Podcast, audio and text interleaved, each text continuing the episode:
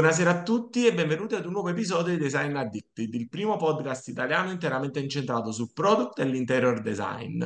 Eh, questo è l'episodio di fine anno eh, che abbiamo chiamato Un anno di design e con noi avremo più di un ospite, avremo ben quattro ospiti, una puntata a cinque voci, quindi cercheremo di essere eh, abbastanza eh, regolari nel parlare senza accavallarci, ci proveremo, è la prima volta che lo faccio, però eh, siamo ottimisti.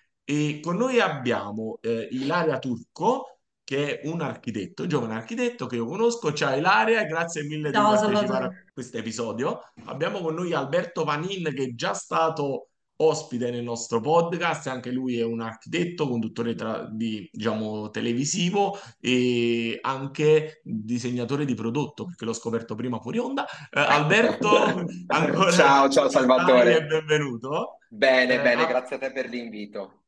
Abbiamo poi Giovanni Salerno, che invece è un ragazzo appena iscritto eh, all'università, allo IED di Milano, che appunto studia prodotto e quindi eh, Giovanni, grazie di partecipare, sei il più giovane. Gra- Grazie a te per l'opportunità e e cercheremo di metterti a, più agio- a, tu- a tuo agio, visto che sei il più giovane. E poi abbiamo infine Jonathan Bocca, che è un product designer, che noi ci siamo conosciuti, diciamo, telematicamente tramite alcune cose che abbiamo visitato insieme, abbiamo fatto insieme. E Jonathan, grazie mille anche te di essere qui. Grazie a te, ciao a tutti. E allora, ho fatto questo piccolo preambolo, una cosa che non dico mai, ma mi dicono che devo dire, eh, se volete iscrivetevi al podcast, così quando esce una puntata nuova l'anno prossimo vi esce la campanella e vi esce, eh, diciamo, il nuovo episodio. Eh, faccio una piccola premessa per quanto riguarda me. Eh, l'anno prossimo continuerò quello che ho cominciato a settembre, quindi una volta al mese andrò a Milano o comunque fuori città, fuori Firenze, per andare a registrare di persona gli episodi e quindi troverete oltre all'episodio un po' di eh, prodotti in più e comunque dei episodi girati dal vivo che secondo me sono migliori a livello anche qualitativo. Detto questo, cosa è successo nel 2023 nel mondo del design e dell'architettura, soprattutto nel design di prodotto, che è quello che noi cerchiamo di sviluppare? Eh, per iniziare, io vorrei chiedere ad ognuno dei nostri ospiti come è andato il loro anno da un punto di vista chiaramente prettamente lavorativo barra personale, le cose a volte si intrecciano. Quindi con lo stesso giro e con la stessa giustamente un po' di eh, diciamo, no, diciamo un po' di attenzione alle donne, l'unica nostra invitata donna che abbiamo qui, partirei da Ilaria. Quindi Ila, se ci racconti un po' come è stato il tuo du- 2023, di modo da avere una tua prospettiva. Allora, il mio 2023 personalmente da un punto di vista professionale è stato un po' ballerino, diciamo così. Uh, io ho iniziato l'anno lavorando interamente nel mondo della vendita di prodotto e della progettazione di interni e a metà anno ho dato una svolta alla mia vita ho iniziato la progettazione di uh, alberghi di lusso. Quindi ho iniziato a vedere uh, l'architettura e il design da un altro punto di vista. Quindi ho avuto un ampliamento dei miei orizzonti e un cambiamento totale di ehm, attenzione su alcune cose. Uh, questo per me personalmente è stato meraviglioso perché sto iniziando a notare cose che prima non vedevo, ne sto apprezzando di diverse e uh, chiaramente le conoscenze poi si stanno ampliando. Quindi sono molto contenta di questo switch. Quindi c'è stato anche un cambio di eh, vita quotidiana, perché Assolutamente. Che si passa da un'attività che si sviluppa solitamente più in un negozio, chiaramente a un'attività molto più, eh, diciamo, di Certo. progettazione e studio e sui cantieri, immagino. Certo, assolutamente. Eh, mentre prima mi occupavo di progettazione, vendita e contatto diretto col cliente ed ero ovviamente presente eh, durante la fase di consegna, montaggio eh, e eh, rapporto anche post vendita col cliente, oggi sono in una fase che precede tutto questo, quindi sono dall'altro lato del tavolo quando si parla di eh, arredo.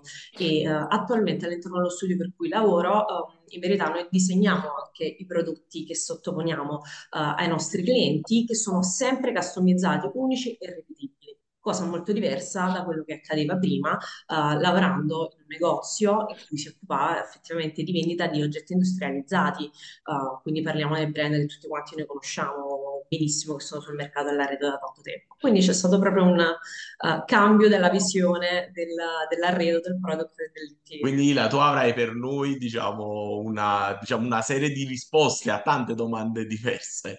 Lo spero. E, e invece chi questa cosa l'ha sempre fatta, diciamo, ed è un po' il suo lavoro principale, è Alberto. Albe, com'è andato il tuo anno? Quest'anno è stato un anno, eh, a me piace dire, di riflessione personale. Ovviamente, come hai ben detto, io nasco proprio nei cantieri, cioè a differenza dello studio di progettazione, che mi è sempre stato un po' stretto, eh, io faccio progettazione, direzione lavori, dico sempre che mi manca eh, riempire il frigo e poi io consegno le case così, cioè curo veramente tutto, quindi dalla progettazione, dal rilievo, poi dallo studio con, con i clienti fino al, um, alla direzione lavori. Uh, in realtà la direzione lavori è molto bella ed è un uh, sistemare problemi perché questo sostanzialmente è fino a dare poi il prodotto customizzato finale al cliente. Perché dico di riflessioni? Perché mi sono reso conto, uh, noi abbiamo più o meno la stessa età, uh, invidio un po' il, uh, il, il, giovane che si è immesso Anche io vorrei essere Giovanni oggi, in tutti assolutamente. Giovanni, Giovanni, ti stiamo veramente invidiando tantissimo, 36 anni, quindi a 36 anni mi sono detto, ma cosa posso fare della mia vita? Quindi ho lavorato tantissimo, nonostante poi il blocco, il blocco della cessione dei crediti, che comunque prima permetteva, diciamo, di avere più liquidità per il cliente, di, di lavorare. Uh, a me il 110 in realtà non ha toccato perché è tutta quanto una cosa che io conosco bene, ma non mi sono messo dentro perché era un ginepraio e infatti poi la legislazione italiana ha bloccato tutto perché siamo in Italia, fai la legge, fai l'inganno, quindi era un po' farraginosa. E mi sono aperto, prima hai detto una cosa molto importante, quindi la vita professionale ma anche quella personale. Ha intrecciato molto la vita uh, personale. Mi sono reso conto di essere trasversale su diverse cose e quindi eh, ho, non dico che ho accantonato, ho sviluppato di più tutto quel lato che dicevi tu prima, quindi della conduzione e dei podcast, che è una cosa che eh, mi hai fatto scoprire anche tu e mi sta appassionando tantissimo, e eh, tante cose che poi sono sempre comunque legate all'architettura.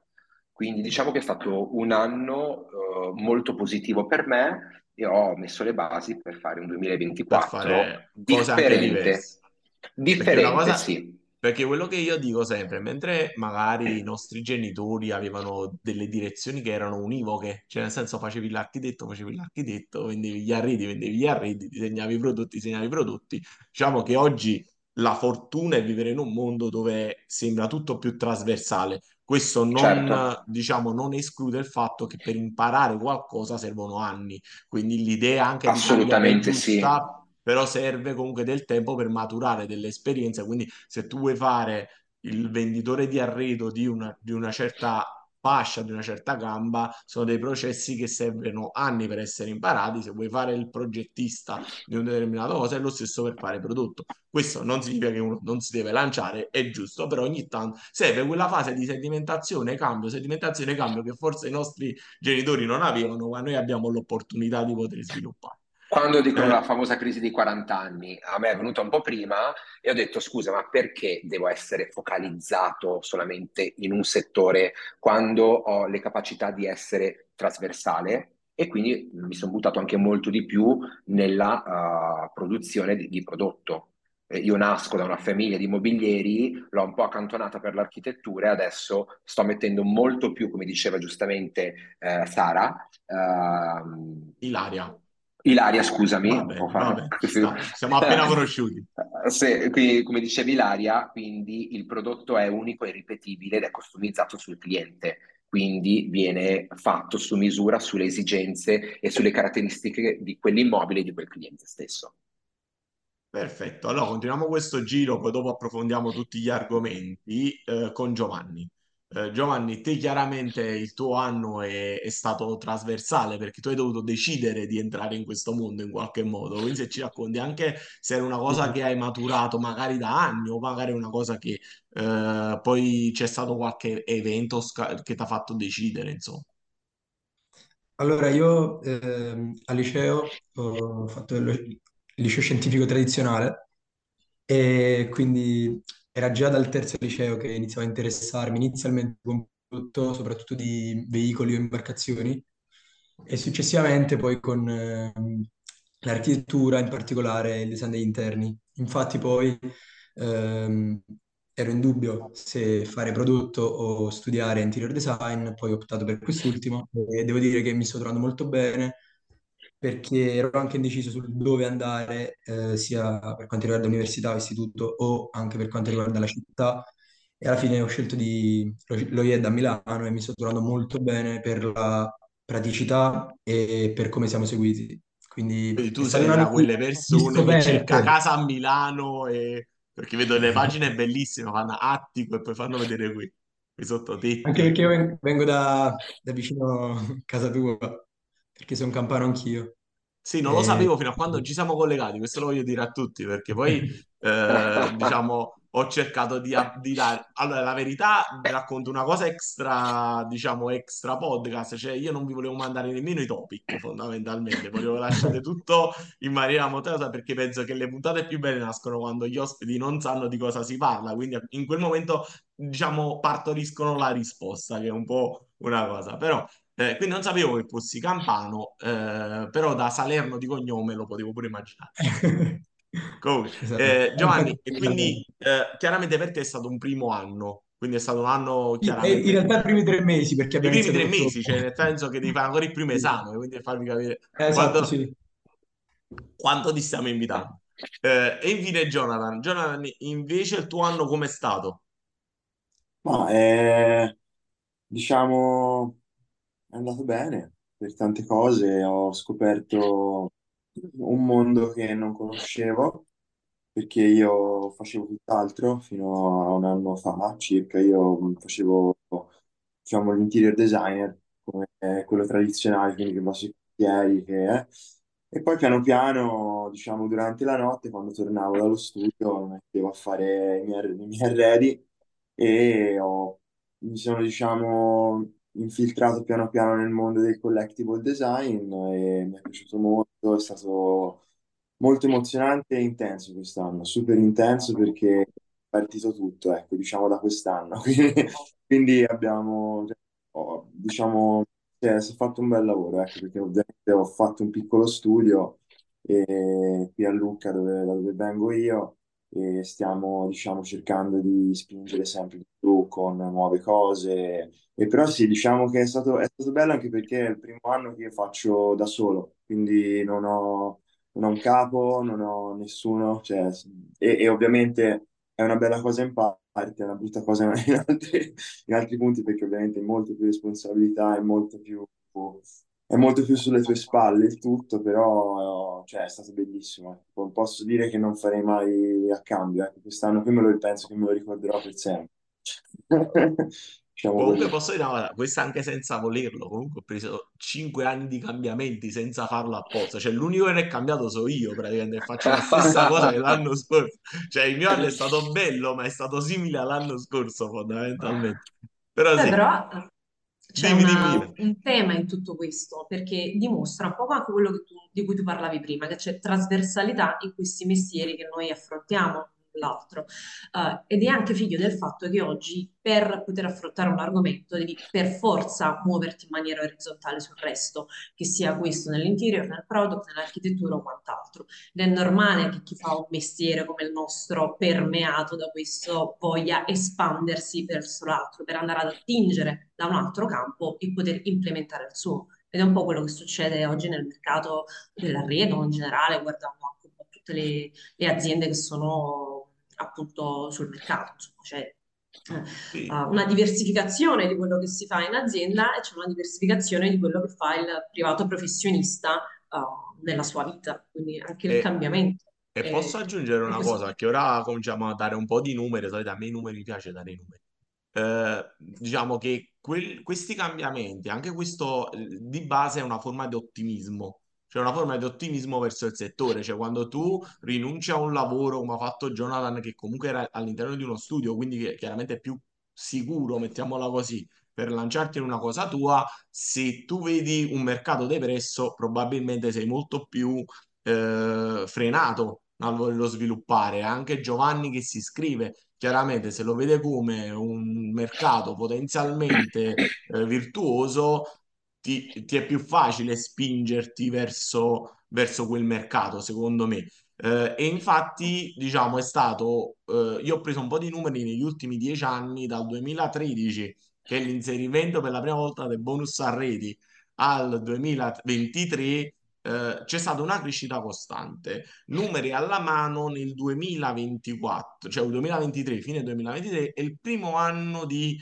micro recessione, che chiaramente va letta perché se tu cresci per dieci anni consecutivi, ad un certo punto è normale che devi avere un minimo di, sta- cioè, di stabilità, altrimenti sarebbe una bolla fondamentalmente. C'è stata una riduzione del 3%. Eh, c'è stata una riduzione che probabilmente però a, le- a leggere un po' i numeri non è dettata dallo stato di, se- di salute del nostro settore, ma più che altro da quello che succede fuori, chiaramente le guerre che stiamo avendo, ma anche solo semplicemente l'aumento dei tassi di interesse. Nel momento in cui aumentano così tanti i tassi di interesse, eh, per esempio c'è una contrazione del mercato immobiliare che vuoi o non vuoi ricade su quello che facciamo noi. Eh, se il mercato immobiliare cade del 17%, il settore dell'arredo cade del 3%, vuol dire che comunque c'è una crescita, perché alla fine se uno facesse una, divisi- una, una semplice sottrazione, eh, fini- va in quella direzione. Eh, quindi questo è il primo topic che vorrei affrontare, lo vorrei affrontare più con Ilaria e Alberto che fanno ristrutturazioni. Volevo vedere se, volevo sapere se voi che lo vivete dall'interno notate una contrazione del mercato immobiliare che poi porta automaticamente, per noi che lavoriamo tra virgolette in Italia, quindi stiamo parlando di una, di una fattispecie molto italiana, se questa cosa un po' si comincia a notare. Certo, assolutamente. Allora, innanzitutto eh, voglio dire che fino ad oggi eh, c'è stata una coda che, il- che, mh, veniva dal Covid, ossia tutti coloro che eh, avevano iniziato a fare casa, avevano attinto a bonus arredo 110%, chiaramente avevano questi cantieri aperti eh, in cui mh, andavano effettuati lavori ed anche installati arredi. Oggi, diciamo, la prima parte del semestre è andata bene, onestamente. Quello che il momento in cui è iniziato a calare oh, un poco la vendita, diciamo, si è vista nella seconda parte del semestre. E questo è anche figlio del fatto che, come dicevi tu, i tassi di interesse si stanno, aumenta- eh, stanno aumentando, i mutui sono al 4% e la, la generazione che oggi acquista casa è la generazione dei millennial sostanzialmente e sono coloro che hanno più difficoltà ad inserirsi in un mercato del lavoro stabile, che hanno um, dei uh, redditi più ballerini, e motivo per cui c'è anche una minore richiesta appunto di acquisto di immobili. Quindi è tutto un, una- un cane che si morde la coda sostanzialmente, ma mh, guardavo anche io un po' di numeri e le stime per il 2024 sono oh, un po' più positive rispetto a quelle che abbiamo visto quest'anno, sebbene con crescite molto molto basse. Tra l'altro, eh, dobbiamo anche considerare il fatto che l'anno scorso e il 2021 sono stati figli di fatturati che sono aumentati a causa anche dell'aumento dei prezzi delle materie prime. In che senso? Nel momento in cui eh, io ricordo arrivavano queste email, eh, aumenta il listino del 5% dell'azienda X perché è aumentato il costo dell'energia, è aumentato il costo del legno, eh, in questo modo sono anche arrivate delle mail nel 2023 che dicevano l'opposto, ossia diminuendo il costo dell'energia diminuisce anche il prezzo della sedia, del tavolo, del listino. Quindi io considererei anche quello come cuscinetto che un po' ha arrestato questa crescita di fatturato. Che Sì, noi sì, guardiamo dai, fatturato, infatti mi, mi adeguo a questo e poi passo la parola ad Alberto. Eh, però questo è stato anche un aggancio per tante aziende per un riposizionamento a livello economico. Cioè non è detto che tante riscendano, eh, tante hanno pure capito, secondo me, che avere maggiore margine, cioè, cioè ci spostiamo sempre più verso la moda, dove co- se andiamo con questi moltiplicatori Assolutamente. 7, 10 nell'arredamento è sempre stato per due più IVA, detto in maniera molto Vero. banale per chi ci ascolta. Eh, si stanno ampliando questi margini perché eh, si capisce che serve margine di guadagno per aumentare la sperimentazione, eh, perché altrimenti poi ben, vengano i Jonathan di turno che entrano nel mercato e ti mangiano fette di mercato. Perché eh, il design indipendente, che prima era una fetta irrisoria rispetto ai macro gruppi, in realtà ora è una fetta che aumenta ogni anno e quindi i macro gruppi hanno capito che senza ricerca il loro mercato si perde. Eh, volevo ris- volevo rispostare su Alberto la stessa domanda perché stavo aspettando. Ragazzi, scusatemi se c'è un po' da attendere, siamo tanti. No, io mi, mi accodo di Ilaria perché ha detto delle cose giustissime che soprattutto quest'anno eh, abbiamo smaltito una coda di problemi precedenti che sono iniziati con il Covid, poi con lo scoppio eh, di diversi conflitti, adesso diciamo diversi perché c'è anche quello israeliano, eh, e quindi hanno smaltito un po' a livello di tempistiche e di prezzi quello che era successo precedentemente. Eh, in realtà, quando c'è stato l'aumento del legno, quello ha portato a schizzare a tutte le materie prime, perché è la base fondamentale del lavoro praticamente, quindi non solo del, del prodotto, comunque dell'artigianato, ma anche della ristrutturazione. Uh, io però qui sarò una voce fuori dal coro perché vivo a Milano e il mercato immobiliare a Milano si pensava che questa bolla esplodesse, invece continua a crescere. Cioè i tassi di interesse molto alti, sicuramente si vende meno rispetto a un anno fa, due anni fa, ma si vende. Io vedo appartamenti che escono alle 9 del mattino sui siti e dopo due ore sono già stati venduti, cioè soprattutto i tagli piccoli. E, e questa cosa non accenna a fermarsi. Questo cosa vuol dire? Che comunque uh, il mercato immobiliare funziona nelle città dove funziona, magari va in regressione in quelle città dove non c'è molta domanda. Cioè, miei, io sono originario di Padova, con quello che ho speso io per un appartamento, io abito in centro a Milano, mi compravo una villa con piscina a Padova, quindi dobbiamo anche capire sempre dove rapportiamo questa cosa. Eh, in realtà poi anche un'altra cosa giusta che ha detto Ilaria è che chi compra oggi sono i millennial. Noi non siamo più la generazione dei nostri genitori dove con un lavoro umile, normalissimo, riuscivano ad aiutare anche tre figli. Noi non riusciamo a uh, mettere da parte qualcosa, uno per i tassi di interesse, due forse perché siamo una società un po' più estetica che eh, rispetto al passato, quindi eh, comprarsi le cose, siamo molto più per il consumismo, diventa un po' difficile avere, diciamo, quella base per ristrutturare e comunque investire su, sull'immobile stesso. Però ripeto, ci sono sempre realtà diverse e bisogna calarsi in quella stessa realtà.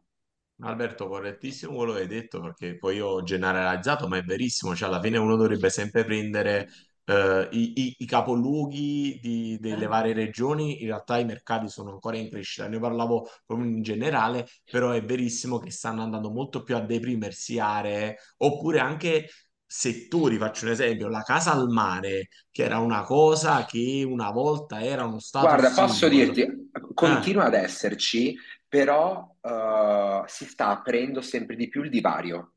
Cioè io case al mare, case in montagna ne ho fatte, ma sono persone che di case ne hanno 3-4, che sembra una cosa assurda, ma che con il Covid questa fetta si è arricchita ancora di più. Non so come, perché non l'ho capito, altrimenti mi ci sarei buttato. Però comunque questo divario eh, c'è. Altra cosa che hai detto molto, molto giusta è eh, queste aziende che hanno aumentato i prezzi e poi, infatti qua, eh, quando Ilaria ha detto che gli, gli arrivavano le mail, eh, aumentiamo del tot, cioè a me arrivavano dei miei fornitori variazioni di listino tre volte in un anno, cosa che non era mai successa.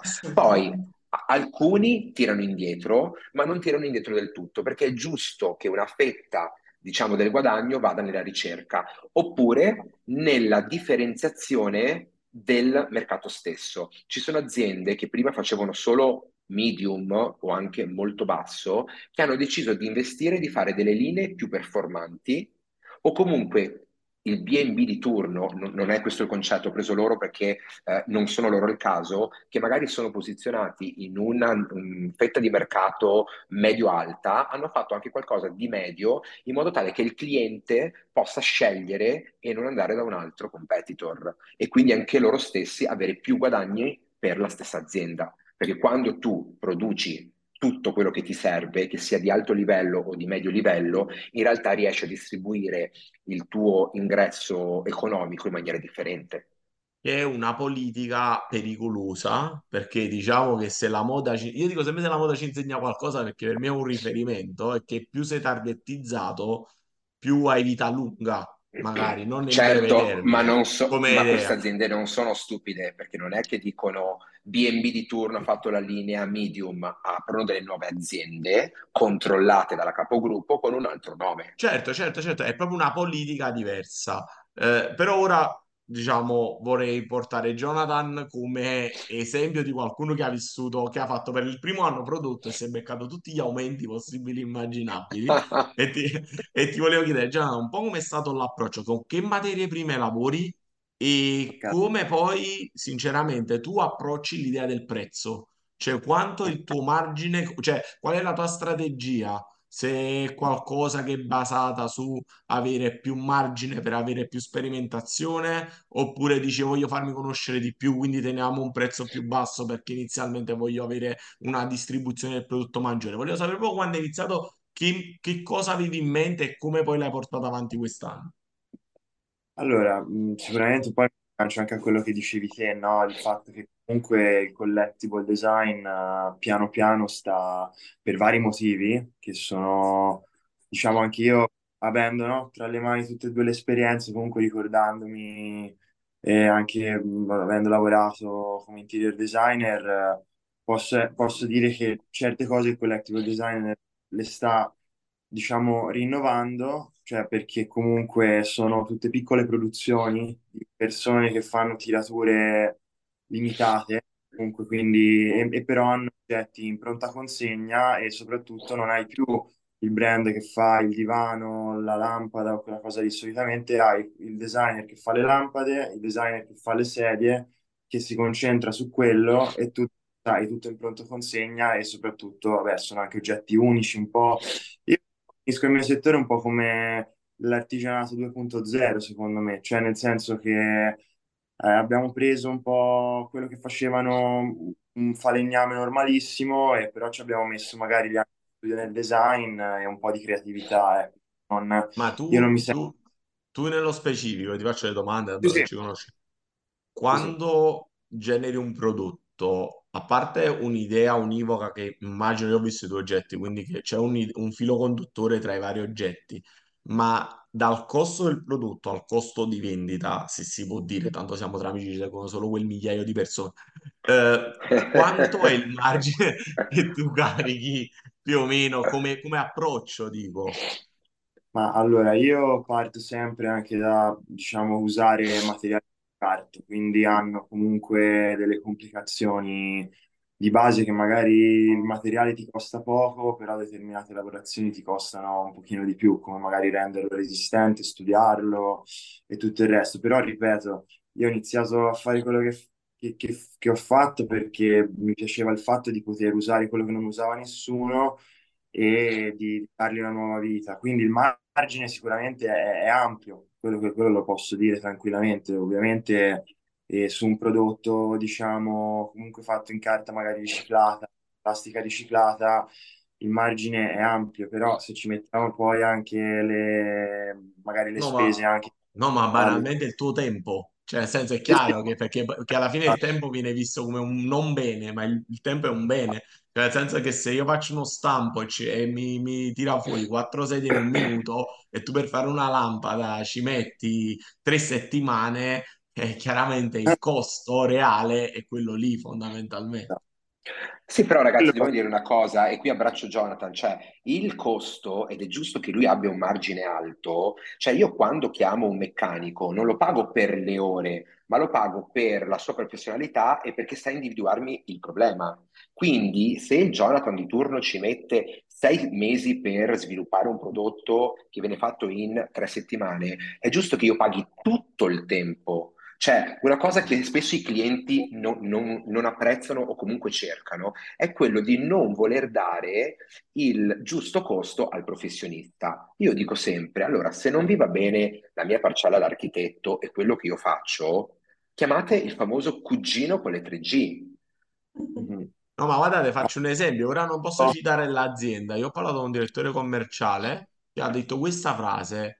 Spesso noi diamo ai nostri venditori tutta una serie di cose non- e non, fac- non facciamo percepire il valore di quello che stiamo dando nel proporre il nostro brand, cioè a volte anche far percepire e poi è un po' il grande, diciamo, ehm, il, il grande compito che abbiamo extra lavoro, cioè io quando vendo una professionalità che io, se io schizzo in due secondi dove devi posizionare il divano, ma è solo perché quella cosa l'ho fatta 500 volte, non è che Eh, ci vogliono esatto. due secondi come Eh, ragionamento. però sì, sì, sicuramente il posizionamento fa tanto, soprattutto nel mio, nel mio settore. Cioè, io dico sempre anche ai ragazzi che stanno iniziando, posizionatevi bene, perché cioè, mh, è, è ovvio che, nel senso, come dire, non è semplice vendere per di un lampadario magari a 10.000 euro. ok? Per- cioè, lo, lo vendi perché hai un- un ecosistema che ti ha portato a venderlo, che è un posizionamento che poi dipende da quello che poi fai te nelle mostre, da quanta persone hanno visto, quindi la richiesta che hai te di quel prodotto e, e quindi sai, no? Si crea la scarcity, no? Concetto molto semplice da hanno lo stesso prodotto, però una sola la può avere e tutte le altre 10 continuano a comprare altre cose. Però sono tutti meccanismi che te, te li devi un po', come dire, secondo me anche inventare, anche, no? È anche quello il bello a me, quello che mi piace, mi dà tanto, no? Mi dà tanto sempre il fatto che comunque una- ho un'esperienza nel marketing anche quando ero più piccolino, appena avevo finito l'università, avevo fatto delle pagine di marketing e mi ero, mi ero, diciamo, abbastanza anche appassionato, no? E quindi poi l'ho l'ho portato un po', diciamo, in questo mondo che è tra l'arte e il design e vedo che cioè, questo è il problema principale di chi poi dopo, secondo me, sopravvive e invece chi si arranca. Il fatto che serve anche posizionamento, il marketing, il, diciamo, il andare nei posti giusti, riuscire a fare cose giuste e poi ovviamente sempre portare avanti le tue idee essere vero, perché io faccio quello che faccio comunque per promuovere il, fatto che vanno ripensati i prodotti come le sculture, come le statue in maniera completamente sostenibile e con materiali di scarto, ecco, non con cose. Cioè, diciamo, però questa è una mia filosofia. No, no, però essere- a prescindere dalla tua filosofia personale, diciamo, il concetto è giusto, cioè noi siamo, oramai ognuno di noi è una microazienda, nel senso che devi stare attento a tutte le cose che sviluppi. Eh, e questo, tra virgolette, se possiamo portare un'esperienza a noi, noi quattro, è quello che consigliamo a Giovanni, cioè, ovvero, eh, a prescindere da tutto quello che il percorso di studi ti porterà a studiare, va studiato e uno deve sapere nozionistiche e, e tutto il resto, non confinarsi in quello, perché poi ci sono tanti aspetti come banalmente il network, cioè conoscere persone eh, che aumenta le probabilità di riuscita. Eh, è banale, forse ho detto forse la cosa più banale del mondo, però, No, no, no, eh, è, è una però cosa talmente banale che nasconde la verità assoluta dietro. Perché tante volte quando si vanno agli eventi, eh, che ormai Milano non è più la settimana della moda, la settimana del vino, la settimana del design, ma praticamente questa cosa è diventata abbastanza diffusa, quindi ogni settimana c'è qualcosa, che sia moda, interior, architettura, veramente di tutto. Eh, tante volte quando mi dicono ah, bella vita, eh, è, è un lavoro comunque andare nei posti giusti e connettersi con le persone giuste poi aprono dei- degli orizzonti completamente nuovi. Ed è quello che è un po' successo anche quest'anno a me. Per questo poi avevo fatto quella, quella introduzione su di me dicendo che ho diversificato, perché mi sono reso conto che avere i contatti giusti, conoscere le persone giuste, si creano delle connection in cui possono uscire delle nuove realtà. Ed sì, è una ma cosa guarda, io assolutamente che visto, l'ho io visto. dico. L'ho visto anche, per esempio, che ne so, Jonathan me lo confermerà, tutte le persone che hanno partecipato, ne so, al Cova, Edit, io ho visto che sono nate proprio delle connessioni, delle conoscenze che fanno proprio bene. Eh, Giovanni, invece da, da te vorrei delle risposte di, di persona non influenzata dai fatti e quindi ho tre domande principali. Allora, la prima domanda è dalla tua percezione dei brand di arredo quali sono in crescita, cioè tu da persona, tra virgolette, non all'interno, quindi ancora, eh, quali percepisci? Se tu mi dici qual è un brand di riferimento per l'arredamento di illuminazione, eh, quali sono quelli che ti, diciamo, che ti colpiscono di più, cioè come ad, ad Beh, oggi? allora, eh, parto iniziando a dirvi che ovviamente io ancora Ehm, non sto studiando in università storia del design perché sono ancora al primo semestre, però dato che E per eh, questo è piace cosa bellissima, sì, sì, perché ancora infatti, non puoi avere un'influenza come cosa. sì, però sono molto appassionato, infatti quando ho tempo, comunque quando non ho lezione, eh, vado a vedere i vari musei e fortunatamente sono a Milano, quindi eh, ho l'opportunità di fare queste cose. Allora, secondo me per quanto riguarda l'u- l'illuminazione, ehm, floss, anche ad esempio per quanto riguarda alcune riedizioni, ho in mente quella in edizione limitata del- della lampada d'arco dei Castiglioni, riproposta con la base trasparente, che quella se non erro era anche numerata. Quindi, tornando a quello che dicevi prima, Hanno fatto una magia con quelle lampade, eh. Cioè il numero è cambiato in corso d'opera. Sì, sì, fa- hanno fatto 100 pezzi, poi dopo le hanno vendute e ha detto, sai che c'è di nuovo? Non diciamo che erano 100 pezzi, diciamo che era 2022 perché era l'anno del... Vabbè, se... Io in negozio avevo la numero 312. Vedi, vedi, vedi, vedi. esempio, stavo dicendo anche riguardo quello che diceva prima Salvatore, quindi del collegamento con la moda, io che comunque inizialmente, cioè, mi sono avvicinato al design perché da quando sono piccolo che sono appassionato di moda e di pezzi limitati in particolare, ho dato questa finanza perché appunto, mh, ad esempio capitava con alcune scarpe, mi vengono in mente Jordan Dior, è successo la stessa cosa del- appunto della lampada, quindi lì, con caratura limitata addirittura numerate, che poi eh, magari attirano l'attenzione non solo degli appassionati, ma proprio anche dei collezionisti. Poi eh, ho visto E anche faccio un commento, faccio un con... commento al volo. sì, È una cosa che per esempio per, gli per i- per quelli del settore non è stata super apprezzata, però vedi come vista esternamente è, una- è stata un'operazione positiva perché se tu chiedi, che ne so, a tante persone, diciamo, appassionate di product design storico, non non l'hanno vista di grandissimo buon occhio come, come operazione. Vedo che Ilaria annuisce come, come cosa, però vuol dire che comunque ha funzionato perché se tu me lo citi come primo esempio di qualcosa di bello che ti ha colpito, vuol dire che alla fine, fortunatamente, ovviamente diciamo, mi mi è venuta in mente forse anche per l'iconicità della, della lampada in sé.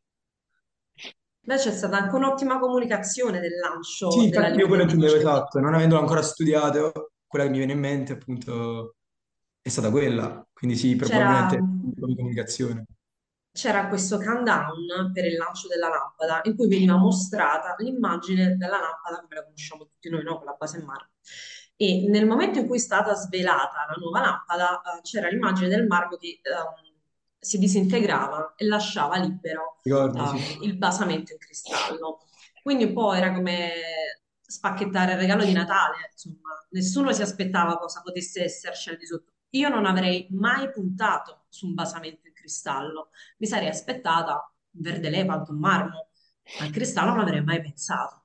Mai. Io, io- io, per esempio mi aspettavo, mi aspettavo un'asta diversa, cioè un materiale diverso per l'asta.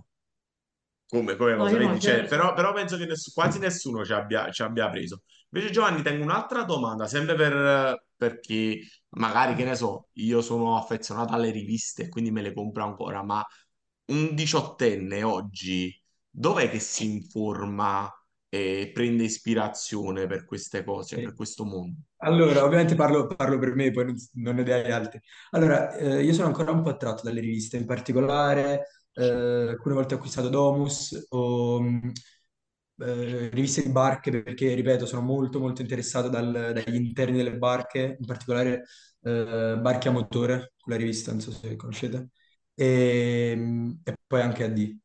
Però io ancora un po' con le riviste poi mh, eh, banalmente anche Instagram. E, o comunque appunto io ho conosciuto anche te tramite Stefano Pasotti, quindi anche YouTube.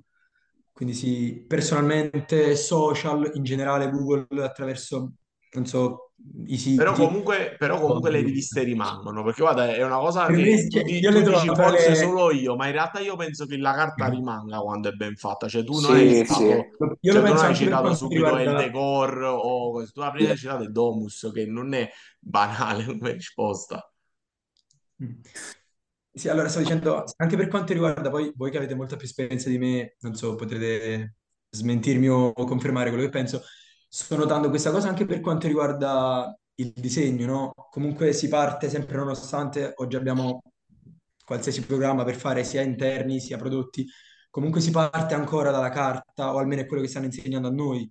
Quindi sì, usare partendo da AutoCAD o comunque altri programmi, però senza eliminare eh, sia il disegno tecnico sia sketching, o almeno io personalmente ora sto seguendo entrambi i corsi, quindi... Questo, questo non ti so dire perché, diciamo, sarebbero più preparati, magari Alberto e Lara. Guarda, inter- sì, intervengo io. Potrebbe essere anche una lacuna della, dell'istruzione italiana, eh? Cioè, come, no, no, no, no, beh, allora eh, non, è, non per forza bisogna essere dei giotto per disegnare, poi magari qualcuno si trova più confident a farlo al computer perché riesce a avere più il metro di misura anche con le distanze o il, il metro stesso come unità di misura. Però i miei progetti progetti, eh, io spesso quando incontro un cliente eh, non si parla subito di progetto, dobbiamo capire se ci piacciamo, perché io ho un modo di lavorare e ho un modo di pensare e eh, sono molto, non volevo usare questa parola perché è brutta, eh, molto militare, diciamo, quindi eh, giochiamo a un gioco dove io sono il capitano. Se ti piacciono le mie regole, bene, altrimenti no. Ovviamente non detta così, però il professionista sono io. Quindi tante volte, quando siamo a pranzo o a cena con i clienti, io delle volte chiedo dei tovaglioli o delle tovagliette di carta perché devo schizzare. Quindi effettivamente il disegno nasce tutto dal disegno, perché poi parlando uno si deve fissare l'idea. Quindi i miei progetti più belli ce li ho ancora salvati perché io poi catalogo tutto, ho ancora queste carte delle pizze dove mangiavamo con schizzata la pianta e la distribuzione del bagno, ad esempio. Un Quindi, po' come sì, Stark tutto... con, con il, lo spremiagrumi. Bravissimo, bravissimo. Potevamo pure non schizzare, voi ci fuori d'accordo. Comunque, io invece però voglio inter- interpellare un po' Jonathan perché a volte vedo che fa delle facce e non è del tutto d'accordo con lui, a me la voce contraria piace sempre. No, Quindi... no io, io, per dire non disegno al computer. cioè, tu non disegni al computer. Ah. Vedi, vedi. No, eh. Io faccio questi disegni qua e poi da questo passo agli esecutivi tramite, diciamo, cioè, sempre schizzi o comunque fatti a mano con righello ancora. Quindi io non... perché, cioè, a me... Io non ho niente contro, contro né il 3D né, il computer, però io proprio non ci vedo, non lo so, non ci vedo qualcosa, ma già quando ero anche allo IED non, non ci vedevo nulla. Ah, diciamo, tu hai fatto lo IED? Sì, sì, ho fatto lo IED a Firenze, sì, ho fatto Interior and Furniture Design a Firenze, io quando era 3-4 anni fa ho finito, non mi ricordo di preciso, però mi ricordo che appena presi eh, la laurea, cioè appena mi laureai dissi ok, io questo affare qua non lo tocco più. e, però, sì, sono... Però ci, eh, io sono d'accordo con lui perché comunque tu sei più creativo, quindi è bellissima questa cosa. Uh, qui invece sento la mia collega che magari potrebbe o aiutarmi o smentirmi, è che certe volte quando noi abbiamo anche, io mi trovo ad avere 4-5 cantieri, la comodità comunque del CAD o, e poi le misure che vanno date, cioè, eh, spe- guarda, ti faccio un esempio molto stupido. Io quando faccio l'impianto elettrico metto tutte le quote, ma poi devo essere io fisicamente lì presente, perché 2 metri e 33,5 fai 2 metri e 33, però quel 0,5 potrebbe portarmi dei problemi, quindi lo vediamo meglio così. Quindi la base tecnica, ok, poi ovviamente lo sketch a mano funziona sempre. Quindi no, diciamo, eh, dipende dal settore poi anche qual è. Cioè, se io poi chiedo a, Ilaria mi, mi, mi, fai la cucina, boh, le misure sono più o meno così, uh, a lei servono delle misure precise. Certo, ma dipende anche dal momento da chi è di fronte, perché se io ho un'idea al volo, te la devo raccontare, come ci dice Alberto, fa un ristorante e te la devo trasmettere, l'unico strumento che ho è il disegno a mano libera, quindi farò uno sketch al volo, che anche a volte nel modo più intuitivo. Ma può essere anche che tu trovi dall'altro lato un cliente che dice non comprendo il tuo disegno, non perché tu disegni male, ma semplicemente perché non ho la capacità di immaginarlo dal vivo, e allora lei ha bisogno di un altro strumento, può essere il render, la modellazione, un acquerello o qualsiasi cosa esso sia. Ovviamente quando passi in fase di cantiere sei obbligato quasi a portare certificato disegno tecnico perché chiaramente devi trasmettere a un operaio um, quello che tu hai in mente e lui è lì per eseguire una, una tua idea, motivo per cui devi essere preciso e non si può certo. prescindere dal capo. Perlomeno nel nostro lavoro. Um, nel caso del prodotto ci sarà un, uh, un iter differente perché tu uh, se uh, eh, produci in maniera artigianale il tuo prodotto, hai un metodo, se lo devi industrializzare, ne hai chiaramente Bravissima. Se lo devi, rende- lo devi rendere scalabile, serve Esatto, quel, quel processo. Diciamo, No, ma secondo me quello che ha detto Ilaria è, è proprio la cosa corretta, cioè sono parti del processo e chiaramente Certo, la finalità del processo che può essere differente. Eh, chiaramente quando tu vai sull'architettura, ma banalmente i passaggi burocratici necessitano di avere delle piante dettagliate con tutte le quote, con tutte le cose. Che altrettanto è vero che se uno come Jonathan fa un'autoproduzione molto basata in questo mondo che è su una linea sottile tra l'arte e il design di prodotto, eh, la componente artistica esce maggiormente tramite uno sviluppo personale, quindi sviluppa non una cosa omologata, ma uno sviluppo personale che lo porta a un risultato. C'è chi addirittura non disegna niente e fa mi- dei, dei micro prototipi di quello che poi vorrà andare a realizzare, non mette magari niente, nemmeno la penna sul foglio, cioè ci sono aspetti di, diciamo, di approccio completamente, completamente differenti. Eh, io, volevo, io- dimmi Jonathan. sì, scusate, ah, eh, no, io, io i 3D li faccio, cioè li faccio, di solito li faccio alla fine, quando ho finito un prodotto, magari allora, perché io capisco, tipo faccio un esempio, tanti clienti eh, inseriscono i pezzi nei render, cosa che è, mo- è- fondamentale al giorno d'oggi perché voglio dire, se un cliente arriva spendere magari anche una determinata cifra, è, è giusto che abbia una resa prima ancora che quella cosa gli accade. Quindi, ovviamente, però, eh, diciamo, per me è la, è la fase finale. Ecco. Prima c'è tutto, poi ovviamente, tipo, se devo allestire, tante volte me ne faccio anch'io le piantine, anche...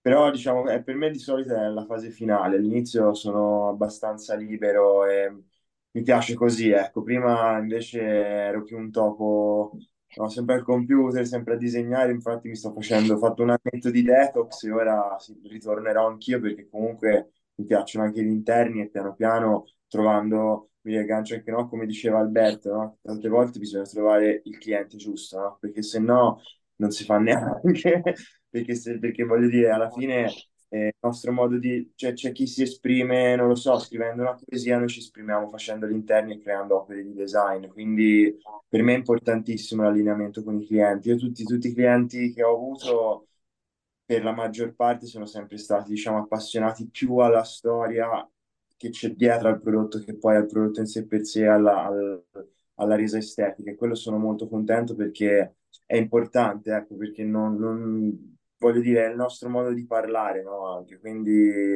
poi ognuno c'ha il suo, quello, infatti io magari faccio delle facce strane, ma le faccio di solito, però in realtà ascolto. No, no, no, no, ma, ma lo sai cosa? Io penso che avere un contraddittorio, soprattutto siamo molto diversi tra di noi, facciamo lavori diversi, facciamo tutti la stessa cosa, ma nessuno fa esattamente quello che fa l'altro.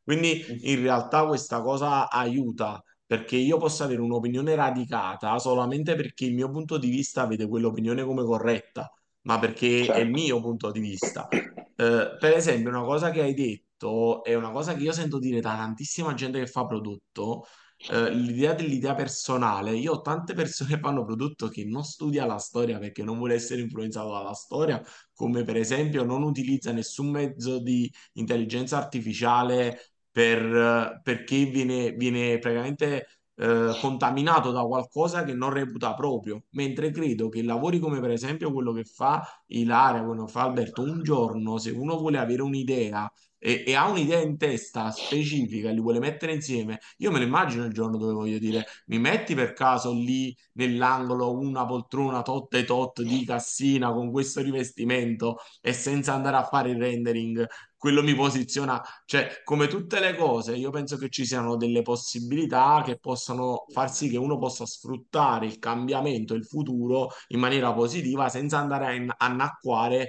quelle che sono le capacità personali. Penso che su questo io, penso siamo un po' tutti d'accordo. io, Certo, io ma anch'io sto usando lì. inserisco, voglio dire una cosa, insomma, oltre la questione di competenze personali e di possibilità a cui uno può attingere, si tratta anche di una questione di narrazione, a- insomma, di cui siamo tutti noi figli in questo momento. È una questione di branding. Prima Salvatore diceva ognuno di noi è una piccola azienda e anche questo è specchio di quello che accade. Quando Jonathan dice io preferisco uh, fare un disegno a mano libera, il tuo cliente acquista anche questo da te, cioè il tuo processo produttivo, il modo in cui tu approcci a questa cosa e attraverso la quale fai nascere il tuo prodotto. Um, quindi questo identificativo del tuo brand. Magari nel caso di Alberto, nel caso un giorno di Giovanni, uh, ci sarà una narrazione diversa del loro, del loro modo di approcciarsi al lavoro. È anche il motivo per cui un cliente sceglie te piuttosto che un altro, perché Bravissimo. trova empatia con la tua persona, quello che ci raccontava anche Alberto prima, o con un'altra. Esatto. Sì, sì, ma infatti una cosa volevo dire a Chiosa di questo, perché sono d'accordo con Ilaria al 100, al 110%, per Al 110, vai. Esatto, Eh, eh, lo sai, la parola l'ho fatta apposta, viene, di viene un brivido a tutti quando dico al 110%, è fatto apposta. Da, da oggi dovrei dire 90%. Eh, Esatto, capito? Al 90%, non sono del tutto d'accordo. No, però quello che volevo dire che è corretto, eh, però una cosa che io noto sempre, e ne parlo perché ero con un amico e stavamo vedendo eh, un appartamento, ho detto, ah, però c'è quella sedia che è bellissima. Ed era una sedia fatta da Le Corbusier negli anni 50, cioè nel senso, alla fine poi il racconto è sì importante, però nel prodotto e anche nell'architettura, quello che resta è il prodotto e l'architettura. Quindi io l'altra cosa che voglio dire è che nemmeno dobbiamo essere tutti dei grandi raccontatori ed- e, e- e fare il flip Stark della situazione che ti devi inventare sempre qualcosa. Cioè, a volte le cose hanno una storia, a volte c'è solo il prodotto, c'è solo l'architettura e a volte quel prodotto e quell'architettura basta. E oddio, su Sì, questo sì. non sono molto d'accordo, perché credo che oggi il prodotto non sia sufficiente al prodotto stesso, perché ci sono una serie di sottostrutture che devi tenere in considerazione. Um, la produzione, il target, la distribuzione. um, banalmente, i componibili di cartel li fanno normali, li fanno in biopolimero. Io ho dei clienti che sono più attenti alla sostenibilità rispetto ad altri e sceglieranno il biopolimero piuttosto che la versione classica. Quindi anche questo racconta un prodotto e la scelta di un prodotto. No, Ila, però è comunque un prodotto degli anni 60. Certo, Cioè la, però la- eh, la scelta cade prima, cioè io quello che dico, no? Io sono d'accordo che cioè, tanti prodotti hanno delle storie, cioè tutta la parte dei castiglioni del ready made, prendi il faro, mettilo sull'atoio, cioè certo, chiam- chiaramente è, è un racconto come cosa, ma l'arco di Floss di base era una piantana che ha avuto, che oggi se, se uno entra in un negozio e non sa niente di quella lampada, la reputa una bella lampada e potrebbe comprarsela. Cioè, io non, cioè, io non d'accordo con te, dico certo. solo che eh, a volte il, il pro- basta il prodotto, basta l'architettura. Io entro in dei palazzi a Venezia, ma mica so che li ha fatti Carlo Scarpa. Cioè, entro lì, penso, ah, com'è bello sto palazzo. Certo. Sì, delle, delle- delle volte è così, delle volte è così, quindi proprio da sempre calarlo nella realtà di cui si parla. Però sì, delle volte è così. Mm, ci sono dei prodotti eh, che tu dici, eh, io ho delle persone che non sanno minimamente cos'è la- l'arco di floss e dicono che bella sta lampada, me la prenderei, quanto costa? Quanto originale o no? Perché originale? Di chi è? Eh, eh, eh, parliamone. se la vuoi, se la vuoi se la vuoi originale hai due reni, uno te lo puoi anche togliere. Se non la vuoi originale, comunque, allora lì la persona sceglie il lato estetico, non sceglie il prodotto. Io ad oggi ti direi, se mi devo mettere l'arco di Castiglioni a casa, voglio l'arco originale, perché sono fautore comunque della storia e del prodotto insieme. Ah, beh, io sui falsi sono, sono, sono reticente, ma perché, per esempio, con No, raga, me la... io, io li annuso subito. Cioè, quando i miei amici mi dicono guarda che bella, mm, li annuso subito, quindi Vabbè, io, io ho pure tutta una polemica mia contro il, eh, diciamo, le piastrelle effetto legno, cioè come si chiama? Il grass effetto parquet, cioè che per Non me, lo cioè, non, sono cioè, figlio quello, di un quello, falegname. ma no, ma, ma non metti l'altra cosa, cioè via una piastrella anche 40-40, la più brutta del mondo, ma se non devi mettere il legno No. non fare. Cioè, per me se devi mettere il legno, devi mettere il legno originale, altrimenti passa un'altra cosa. Ci sono mille piastrelle meravigliose che puoi mettere. Se- cioè, veramente puoi prendere le cose più semplici del mondo, ma perché fare finta di mettere il legno? E poi la scusa, poi, poi la- ma guarda com'è bello, sembra vero. Eh, Già che dici No, sembra vero, vuol dire che non ha fatto il suo effetto. perché eh, si rientra anche tutto in un tema di autenticità. Cioè, voglio dire, se vuoi il legno, deve essere legno. Se vuoi la lampada di. Castiglioni di Floss, deve essere la lampada di Castiglioni di Floss, almeno dal mio personalissimo punto di vista. Assolutamente sì. Altrimenti Ikea ci sono e tante cose altre. meravigliose da Ikea che tu vai, eh, e cioè alla fine Ikea a volte fa delle edizioni con dei designer, delle cose, costano veramente poco, però hanno una loro, e che se io chiedo a Jonathan, tieni, di- tieni 30 euro per fare un tavolino, e Jonathan con 30 euro mi fa uscire un tavolino che poi l'Ikea rivende a 70, è comunque un oggetto originale e autentico Mhm. Certo, come, come cosa. Come ragazzi, non voglio... è una cosa che Dici? possiamo comprendere noi, nel senso gli addetti al settore, magari il cliente esterno ed estraneo all'ambiente, non- mh, a lui non pesa così tanto rispetto a quanto pesa ad ognuno di noi, ecco. Questa però è una cosa, un'altra lezione che dobbiamo imparare nel- dalla moda. Cioè la moda ha trasmesso oramai alla popolazione mondiale che fazzo è brutto. E noi come, come mondo dell'arredo dovremmo percepire l'idea che, cioè dobbiamo far percepire l'idea che falso è brutto. È meglio economico, non è che deve essere costoso, però deve essere vero come cosa. Quindi Certo. sono, sai, sono buoni propositi probabilmente Vero. che Se- dici, secondo Jonathan. me, ad esempio, eh, sulla moda, eh, purtroppo le persone appunto non appassionate o comunque, parlando anche del, cioè, del- nel nostro mondo, forse troviamo più spesso nelle case oggetti, cioè copie o comunque appunto falsi, perché magari pensano non devo indossarlo o, o comunque le persone che entrano in casa non, ries- non sanno nemmeno che lampada è, è bella, mi piace, la uso. Però esatto, sono d'accordissimo che è sbagliatissimo perché tu così vai ad uccidere l'idea di quell'oggetto, di come è stato creato, la storia e appunto anche un insulto al, al designer che. No, ma in Guarda, io penso che, se- che il problema sia un po' più radicato perché viviamo, come dicevo prima, in una, e questo, su questo Instagram, i social ci hanno completamente rovinato, eh, viviamo in un mondo di apparenze in cui la persona eh, piuttosto vuole mantenere o far sembrare uno status symbol, basti pensare semplicemente ai piattini, quelli di, o di steletti, o cioè che li sgami subito che li hanno presi su Shein a, a 2 euro.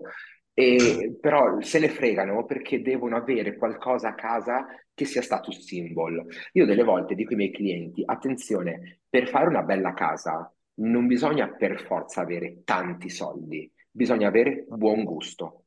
E poi comprare bene. dei pezzi e comprare bene. Ci sono dei pezzi da Ikea che secondo me sono fantastici. Basti pensare alla serie di Hyperlink, la, la serie Hyperlink che è stata fatta con i designer di AI. AI è posizionata a un livello altissimo come costo, però ha fatto un prodotto molto figo che vende rispetto al target di Ikea un po' più alto, però è molto bello. Quindi sapere della storia del prodotto e sapere anche avere l'occhio per il bello non per forza vuol dire dover spendere. Sono andato in un mercatino dell'usato, ho trovato, culo che io sapevo cosa fossero, delle ceramiche di Ginori originali che però chi le vendeva non lo sapeva, io sono stato un po' stronzo, devo dirlo, quindi ho detto sì, vabbè, ma cosa vuoi che varrà? E me le sono portate a casa. Io Quindi bisogna avere il gusto, non il, soldo, perché tante volte il soldo ti fa essere cafone e non di gusto. Sottoscrivo. No, no, infatti sono, sono d'accordissimo. Infatti su questo è una tematica ampia, però se noi torniamo al ragionamento che comunque se esiste una potenzialità di questo mondo che è ancora inespresso, cioè quando vedo quelle statistiche di crescita, io penso che sempre di più le persone stanno andando verso, eh, verso questa conosc- cioè questa maggiore conoscenza di un mondo. Quindi secondo me è un percorso. Piano piano vedremo sempre meno pezzi falsi nelle case, meno cose, cioè è, è un- è una sensazione che va avanti e, e anche, anche il fatto che l'autoproduzione stia aumentando eh, il fatto che le, le aziende di arredo molto grandi stiano cambiando le proprie strutture. Voi se pensate ai gruppi tipo design holding, cioè ora nella moda è consolidato che esistono 3-4 gruppi di economia che poi all'interno hanno tutti i brand. Nel design sta arrivando. eh, che esista il, di- il direttore di collezione eh, singolo, quindi non che puoi fare più direzioni di collezioni di più brand diverse, cioè oggi è impensabile che il direttore creativo di Louis Vuitton faccia anche il creatore di, di- diciamo creativo di Valentino, nel design è ancora possibile, cioè Beatrice Urchiola è ancora Certo. direttrice creativa di 10 brand. Cioè, secondo me stiamo andando in quella direzione, ne avremo uno per questo, uno per quello, quindi secondo me arriveremo piano piano eh, anche a quello. Ragazzi, io vi devo abbandonare 36 secondi, devo aprire un attimo la porta a mio padre, se no mi toglie dallo stato di famiglia. E, e- quindi rimanete Vabbè, un aspettiamo attimo, qua. fatemi una chiacchiera fra di voi, arrivo tra un minuto. Oddio. Ma questo lo metti nel podcast? Certo, questo qua, questo qua non sarà tagliato niente, ragazzi, quindi con. Ovvio. Parlate per non fare il buio di, No, ma era per dire comunicazione. che avremo, avremo anche tuo padre ospite nel podcast, Ora no? lo faccio affacciare. Comunque, Giovanni, ti sta piacendo? Sì, sì, sì. Il, il podcast oppure l'università? No, all'università parlavo io, perché tu arrivi Sì, sì. da, dicevi, Ripeto, da- sono dalla ancora... Campania. Sì, sono di Salerno. E quindi quindi come, sì, a come, Milano. co- com'è Milano? Mi sta piacendo, sì. Più per, cioè, la vedo una città viva, ovviamente anche il ritmo è diverso rispetto alla città da dove.